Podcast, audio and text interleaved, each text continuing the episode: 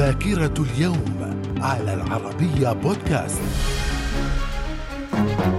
أهلا بكم إلى ذاكرة اليوم الثلاثين من سبتمبر. ففي العام 1895 الفرنسيون يحتلون عاصمة مدغشقر أنتانا ناريفو. وفي العام 1896 التوقيع على اتفاقية فرنسية إيطالية تنازلت فيها إيطاليا عن مطالبها وأطماعها في تونس. في العام 1939 ألمانيا النازية والاتحاد السوفيتي يوقعان على اتفاقية لاقتسام بولندا وفي العام 1947 انضمام باكستان والمملكة المتوكلية اليمنية إلى الأمم المتحدة. من الذاكرة. ومن ذاكرة اليوم الثلاثين من سبتمبر في العام 1955 سلطان المغرب محمد بن عرفة يتنازل عن العرش لمصلحة محمد بن يوسف. في العام 1956 جبهة التحرير الوطني الجزائرية تقوم بأولى عمليات التفجير في مقاه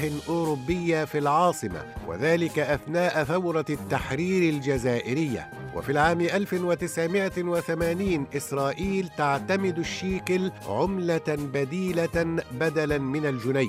في العام 1989 النواب اللبنانيون يتوصلون في مباحثات الطائف بالسعودية إلى اتفاق لإنهاء الحرب الأهلية وهو الاتفاق الذي عرف باسم اتفاق الطائف. من الذاكرة. ومن ذاكرة اليوم الثلاثين من سبتمبر في العام 1993 مقتل أكثر من عشرين ألف شخص في زلزال بولاية ماهاراشترا جنوب غرب الهند بقوة 6.4 على مقياس ريختر. في العام 2011 مقتل القيادي في تنظيم القاعدة في جزيرة العرب أنور العولقي في غارة جوية أمريكية بين محافظتي مأرب والجوف باليمن وقتل معه بالحادث عدد من رفاقه.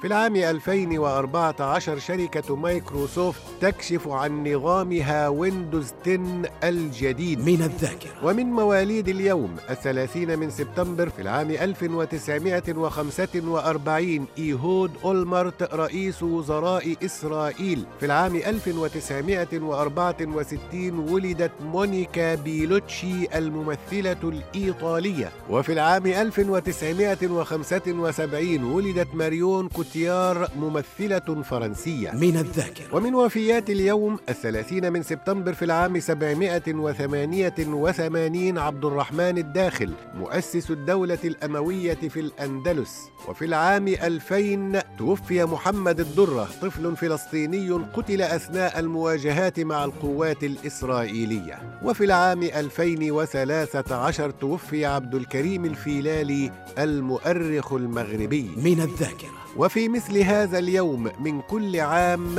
الثلاثين من سبتمبر يحتفل باليوم الدولي للترجمة. من الذاكرة. إلى اللقاء.